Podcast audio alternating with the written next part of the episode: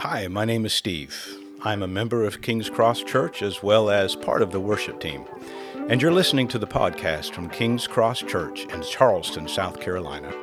We are working our way through the entire Bible during 2023 in a sermon series called The Story. For more information about our church or to find resources related to the story, you can visit kingscross.org. Thank you.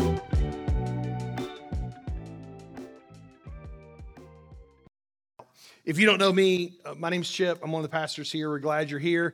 If you're brand new, I hope maybe you'll fill a connection card out uh, before you leave. They're in the seat back in front of you. You can drop it in the box there or stop by the welcome desk uh, on your way out. We'd love to get you plugged into what it is that the Lord is doing here. Normally, this time of year, we are in a short series that is kind of thematically related to Christmas, but this year, we have been in a year long study of the Bible. So we began back on January 1st which was a Sunday in the book of Genesis. We're going to end here in a few weeks.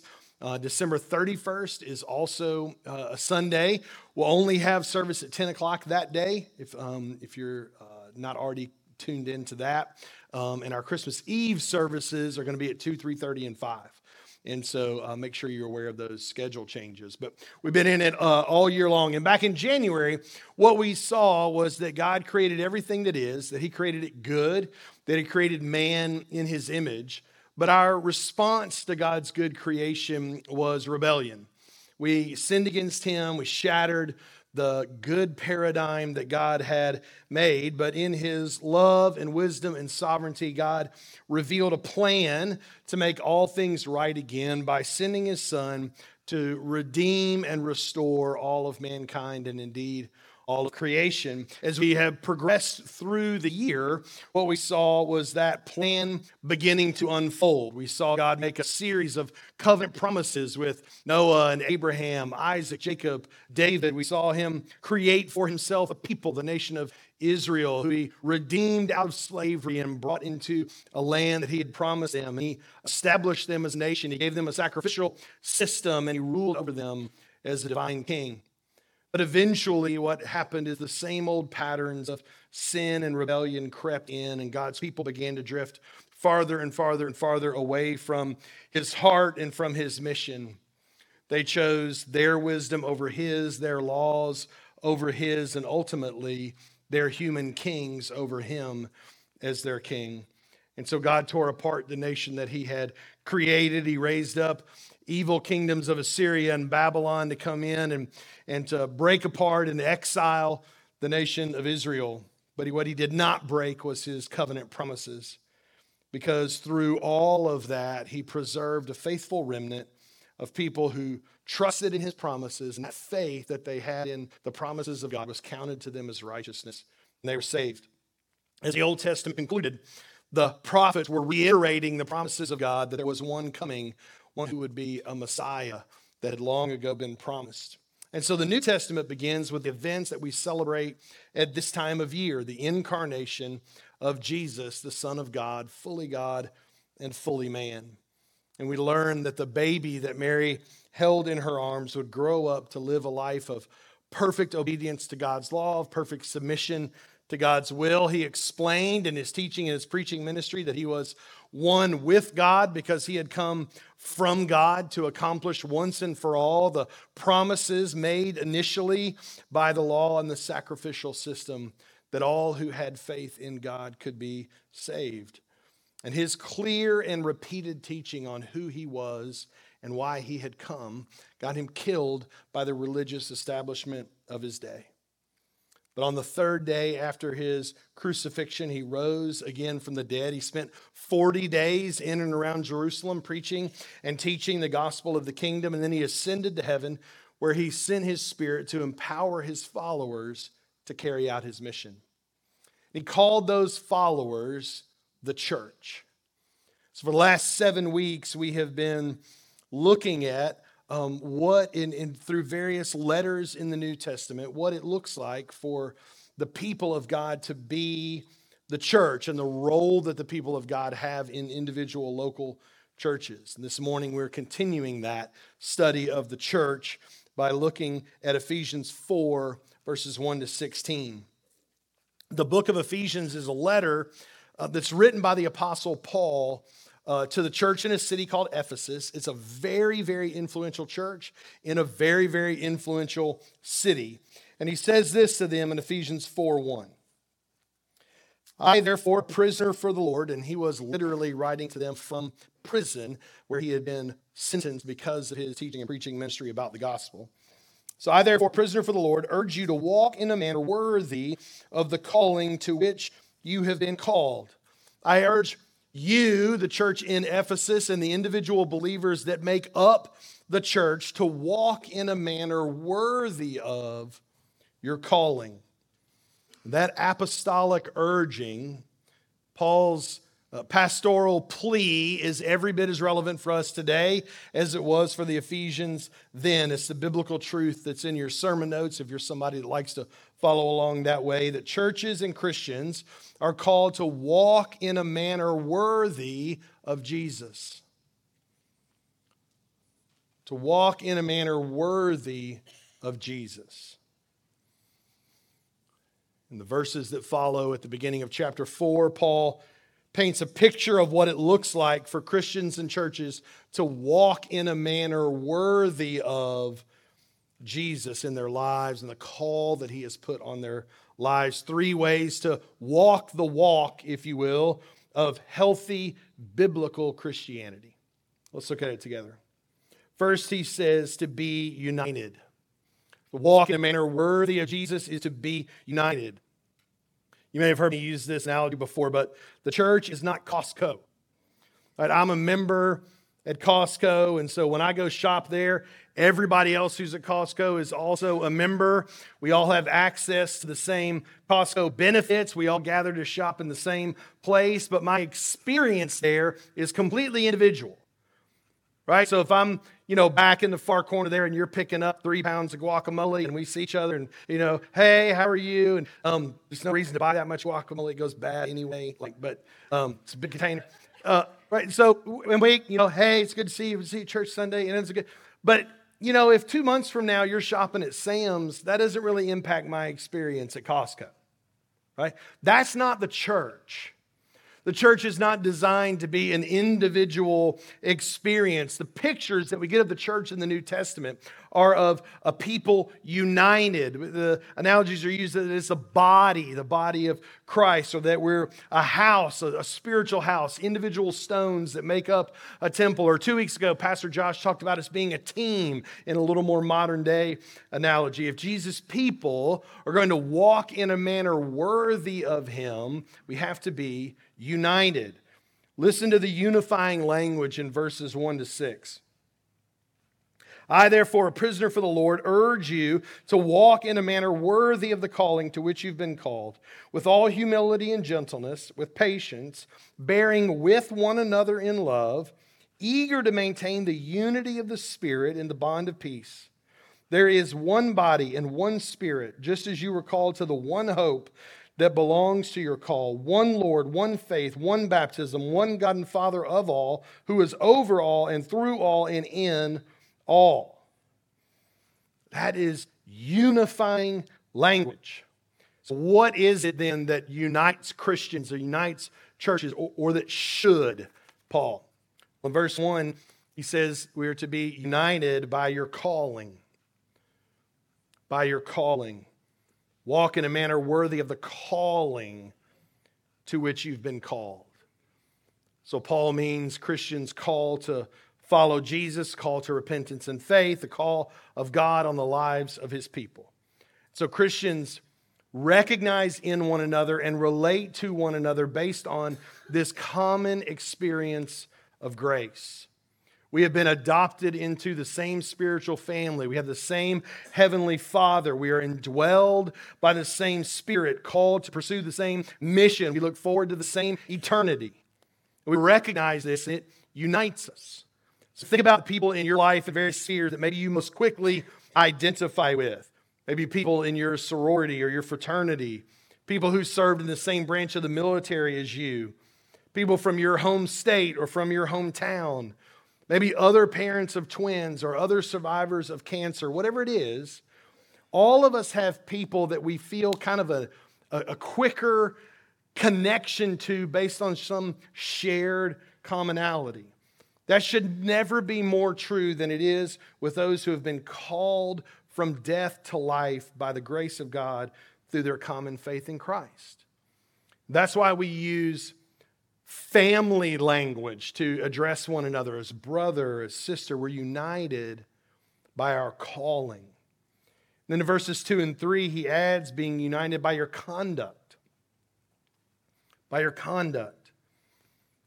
So he, he describes this unity. He says, with all humility and gentleness, with patience, bearing with one another in love, eager to maintain the unity of the Spirit. There's a common way that followers of Jesus act or are eager to act. We long to conduct ourselves like Jesus. That's why we're called Christians, right? Christians, little Christ. Now, we don't always hit the mark, and like, but there is in all followers of Jesus a God given eager desire to walk in a manner worthy of the calling that we have received. So we want our conduct and our relationships, our ethics, our minds to be more and more and more and more conformed to the image of Christ as we go through life. And when we see others doing that or we see others striving to do that, it brings us joy. It creates unity among us because we have a like mindedness about that conduct. We don't see gentleness as weak, we see it as Christ like. We don't see patience as being walked on and not standing up for ourselves. We see patience as a gift of the Spirit. We bear with one another, or to use language from our day, we put up with one another. That's what Paul's saying, right? We put up with one another because we recognize that there are times when the others had to put up with us. And so there's this common pattern of conduct that creates a like mindedness and unites us under the banner of our King. One more way, Paul says, believers are to be united in verses 4 to 6 is by your confession. By your confession. It's by your calling, by your conduct, and by your confession. We are almost certain that verses 4 to 6 are an early Christian creed, a short, statement of common beliefs that followers of Jesus may have recited in worship services or small group gatherings or what have you. There is one body and one spirit, one Lord, one faith, one baptism, one God and Father of all, who is over all and through all and in all. So, Paul is not talking about unity for unity's sake. He's talking about a specific type of unity that comes in God the Father, God the Son, God the Holy Spirit. So in our day, it's not uncommon for people to call for love or unity or peace or faith, just kind of detached from any specificity, as if they just kind of float out there on their own. And so we love love. Whatever shape or form or expression it takes, that's totally fine. What matters is that you are just a person of love. Right? The Beatles taught us this, right? It's all you need is love. Right? Kid Rock encourages us. Just get in the pit and try to love someone. And this is that we just love love. We're, we're fans of it. We, we come together to support unity. And there's no real need to be specific about what we're united about, mind you. The important thing is that we're together. We got to be united. And in our day, we're totally good with faith in faith. We just, you just need to be a person of faith. Don't worry about doctrine. That just divides people. Don't worry about organized religion. That's kind of antiquated. You need these creeds and confessions. You just need to be a person of faith. Right? Keep with the music theme. Just get your George Michael on and have a little faith. Right? This is that is not the type of generic love and faith and peace that Paul is calling us to. He's saying what unites Christians is a specific, clear confession of faith in God the Father, God the Son, and God the Holy Spirit. One God in three persons. This is one of the reasons why, in our starting point class, when people come, we talk about what the church believes, we go through our statement of faith because we need to be clear about the confession of the people who make up King's Cross. So, churches and Christians are called to walk in a manner worthy of Jesus by being united in their calling, in their conduct, and in their confession. Second, we're called to be diverse. Called to be diverse. Unity is not conformity. Right? Unity is not assimilation, it's not homogeneity. We can be united and diverse. And so in verses 7 to 12, Paul points out and celebrates diversity in the unity. Verse 7 But grace was given to each one of us according to the measure of Christ's gift. Therefore it says, and then Paul quotes Psalm 68 18, when he ascended on high, he led a host of captives and he gave gifts to men. And then he gives this parenthetical insertion. In saying he ascended, what does it mean but that he had also descended into the lower regions, the earth? He who descends is the one who ascends far above all the heavens, that he might fill all things. And there's a bit of a theology nerd rabbit hole there. Sometimes people can fall into and talk about well where did christ descend? Is it the earth or is it is he more of a first peter 3 kind of thing? And so if you're prone to that just understand that's not the main point paul's making here. The point paul's making is that when christ ascended to heaven he sent the holy spirit to give gifts to his followers. Pastor josh talked about this in depth two weeks ago. So this uh, call for unity paul is making clear that churches and christians must recognize and treasure and celebrate the diversity in that unity. Because he says first in verses 7 to 10 that there is a diversity in the church in your gifting. Diversity in your gifting. And i won't repreach that sermon from two weeks ago but if you haven't heard it i would encourage you to jump back on the website or your podcast feed and listen to it. It's very helpful. But note that in verse 7 each believer is given grace according to the measure of christ's gift so it's not some super spiritual varsity Christians that get gifts from the Holy Spirit. When Christ ascended to his Father, he gave gifts to all believers. And the imagery that's used in verses 8 through 10 is of a conqueror who has come back victorious from the battlefield and is blessing his people with the spoils of war.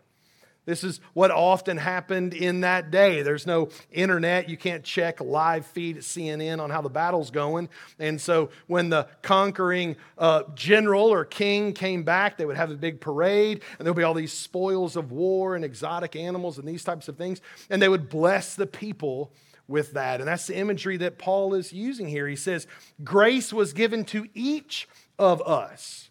And he doesn't mean saving grace here. He means grace to do ministry, to pursue the mission of the church, grace to live the life that God has called us to live. He's saying Jesus went to the cross and through the grave and came out the other side victorious over Satan, sin, death, hell, and the grave.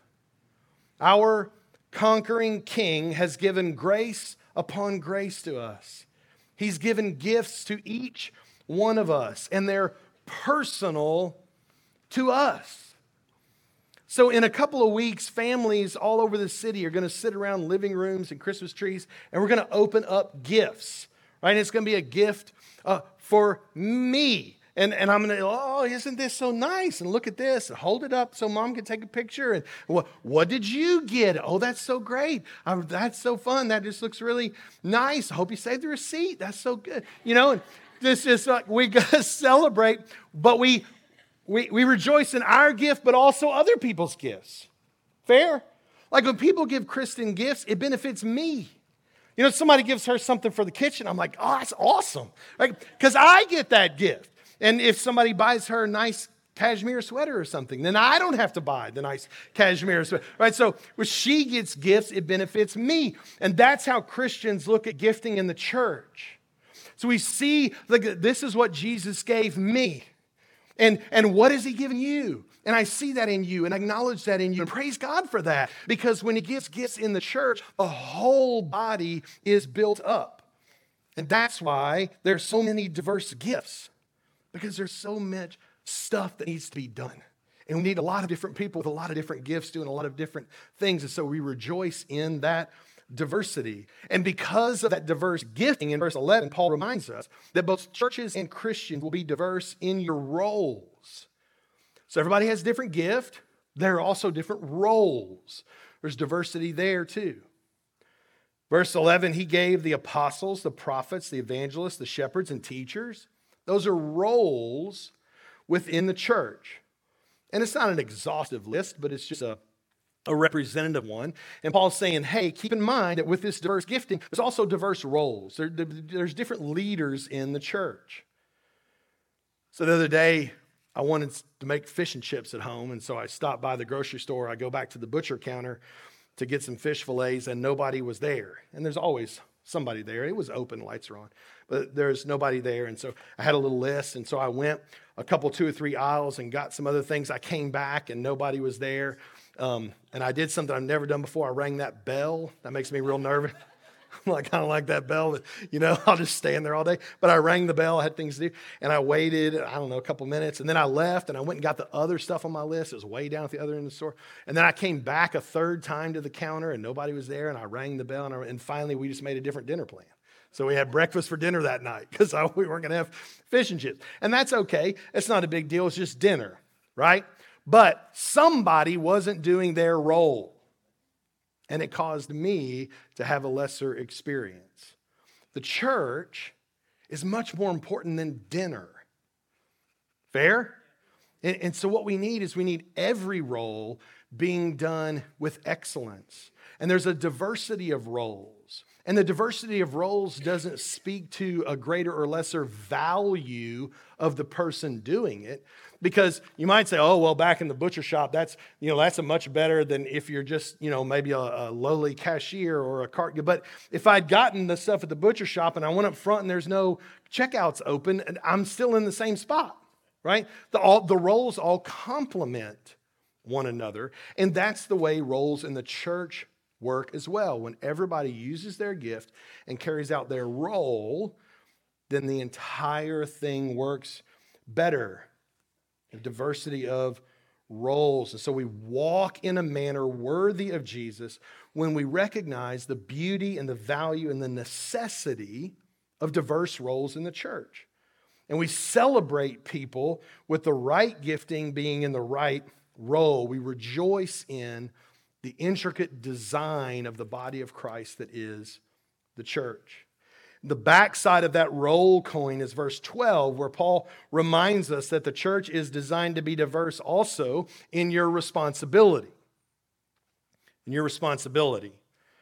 The roles that he lists in verse 11 are leadership roles. But notice that the point of them in verse 12 is to equip believers to fulfill their responsibility in the church. So I'll say it again. The leadership roles in verse 11, the point of them is to equip the believers in verse 12 to do the ministry work of the church. So he gave, verse 11, he gave apostles and prophets, evangelists, shepherds, and teachers to equip the saints for the work of the ministry, for building up the body of Christ.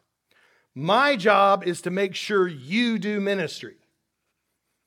That's my role is to equip you and to give you opportunities to and to support and encourage you in the work of the ministry. So Josh, me, Jacob, Megan, Kathy, Kristen, our elders, like the leaders in the church, our role is to make sure you do the work of the ministry. When I was growing up, I had a very immature understanding of this idea. I I kind of viewed the people I grew up in the church and I kind of viewed the people who were employed by my church as like those were the people who worked in ministry.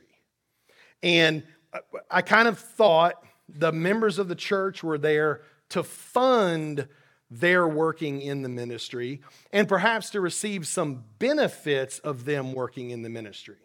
And so it was kind of like having a pastor on retainer if there was a crisis or you needed some spiritual education or you needed some spiritual encouragement, then you had some people that you could go to to receive that. But biblically, it's just the opposite. Biblically, it's flipped. The responsibility of those in leadership is to equip the saints, the believers, to fulfill their responsibility of doing the work in the ministry. You with me? This is the way it's ordered. So every Christian in every church, regardless of their role, has a responsibility to fulfill. That's why there are so many diverse responsibilities, because again, just like with gifting, there's a lot of stuff to be done. So churches and Christians are called to walk in a manner worthy of Jesus by being united, by being diverse, and third, Paul says, by being mature. But being united, being diverse, and being mature. One way we walk in a manner worthy of Jesus is by acting our age, spiritually speaking. We grow up, spiritually speaking. So, Christians who have been walking with the Lord for 10, 15, 20, 25 years, we don't act the same as we did the Wednesday after we got saved.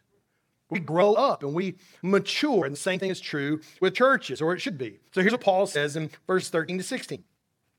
He says, you know, equipping the saints for the work of the ministry until we all attain unity of the faith and the knowledge of the Son of God, to mature manhood or womanhood, to the measure of the stature of the fullness of Christ, so that we may no longer be children tossed to and fro by the waves and carried about by every wind of doctrine, by human cunning, by the craftiness and deceitful scheme. Rather, speaking the truth in love, we are to grow up in every way into Him who is the head, into Christ, from whom the whole body, joined and held together by every joint with which it is equipped, when each part is working properly, those are roles and responsibilities, it makes the body grow so that it builds itself up in love.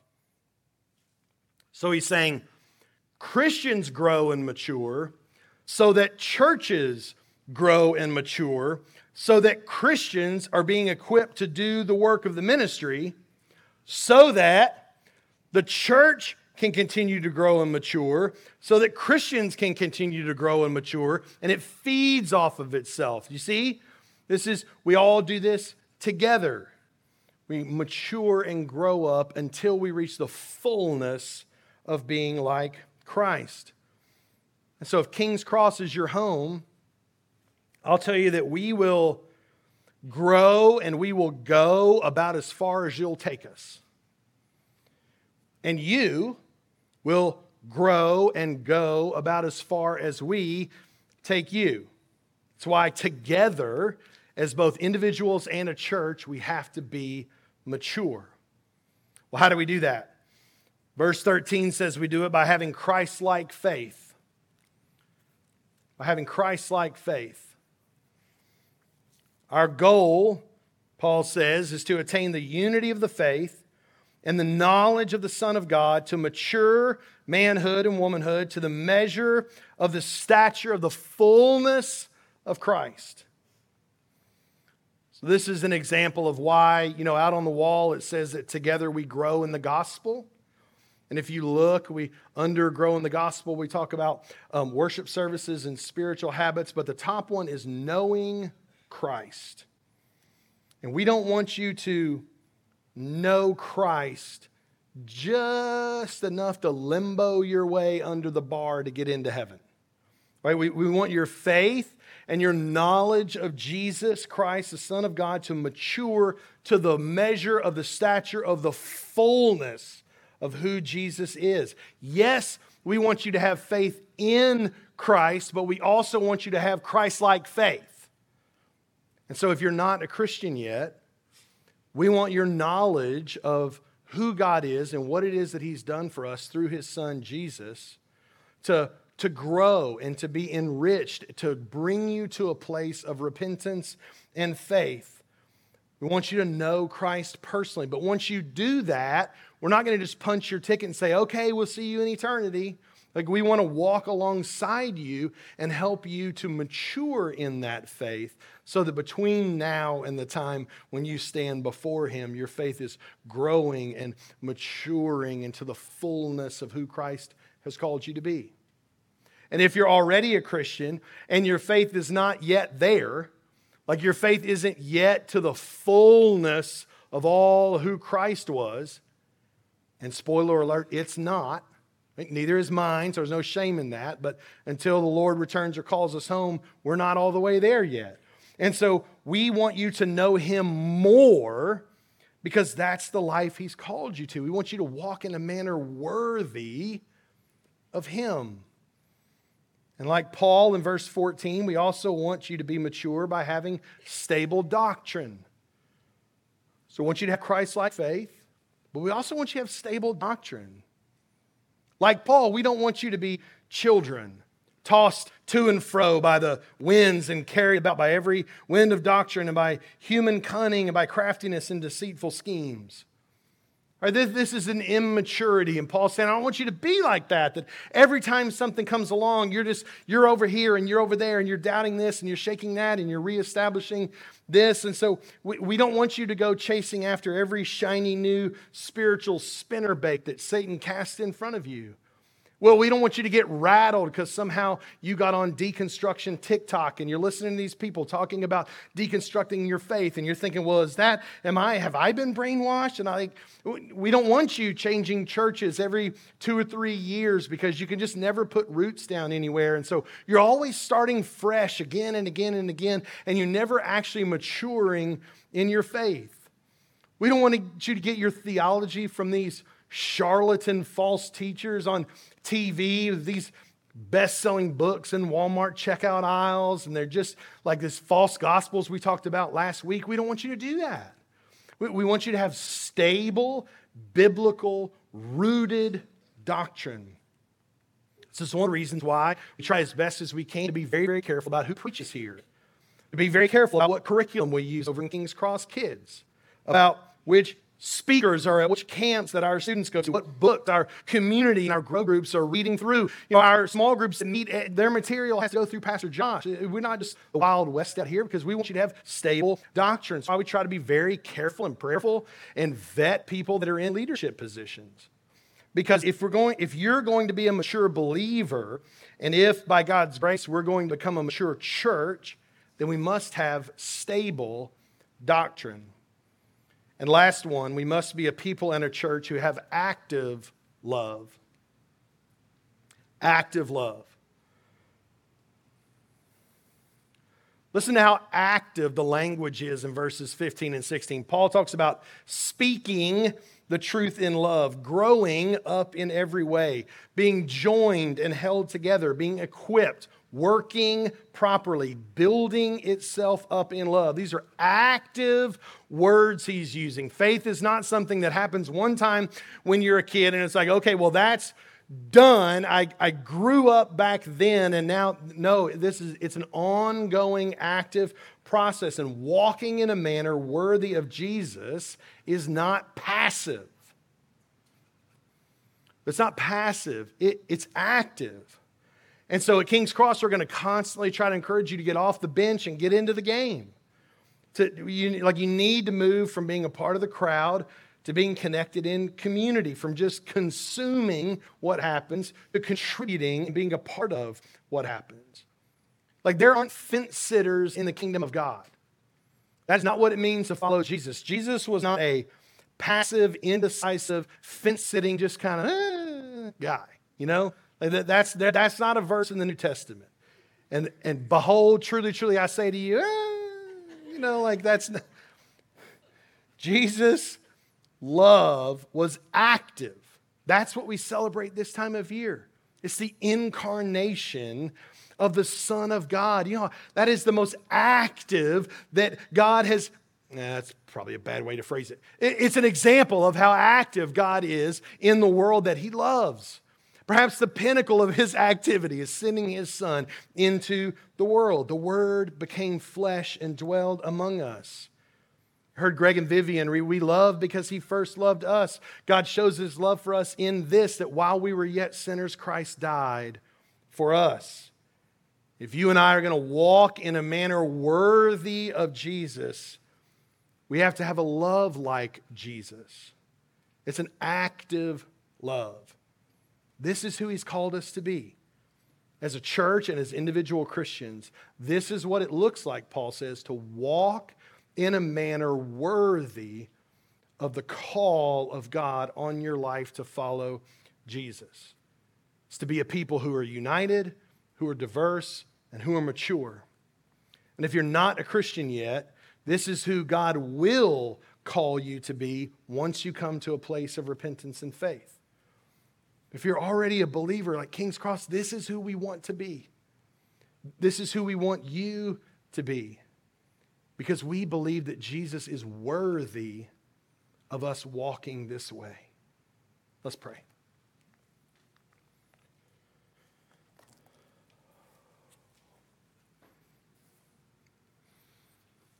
Father, we rejoice that it is not perfect people who are allowed in your kingdom, but forgiven people who are welcomed to it. And we long to grow up into the fullness of who it is that you have called us to be. As individual believers, as a faith family, we want to be mature. We want to be united. We celebrate the diversity of our body here, not just of the types of people you bring, but of the way that you've gifted us, the roles and responsibilities you've given us. We want to be a, a well rounded people, a missional people, a growing people. We want to be deep and wide. Would you help us to that end? We believe that as we grow and as we mature into the fullness of Christ, it magnifies who He is more and more His glory, His love, His sacrifice. So we want to be that type of people and that type of church. It's in His name we pray. Amen. My name's Chip. I'm the lead pastor here at King's Cross Church. Thank you so much for listening to our podcast. We hope that you're growing in the gospel as we work our way through the story. Take a moment to subscribe, and you'll get each week's episode automatically. May the grace and peace of the Lord Jesus Christ be with you all.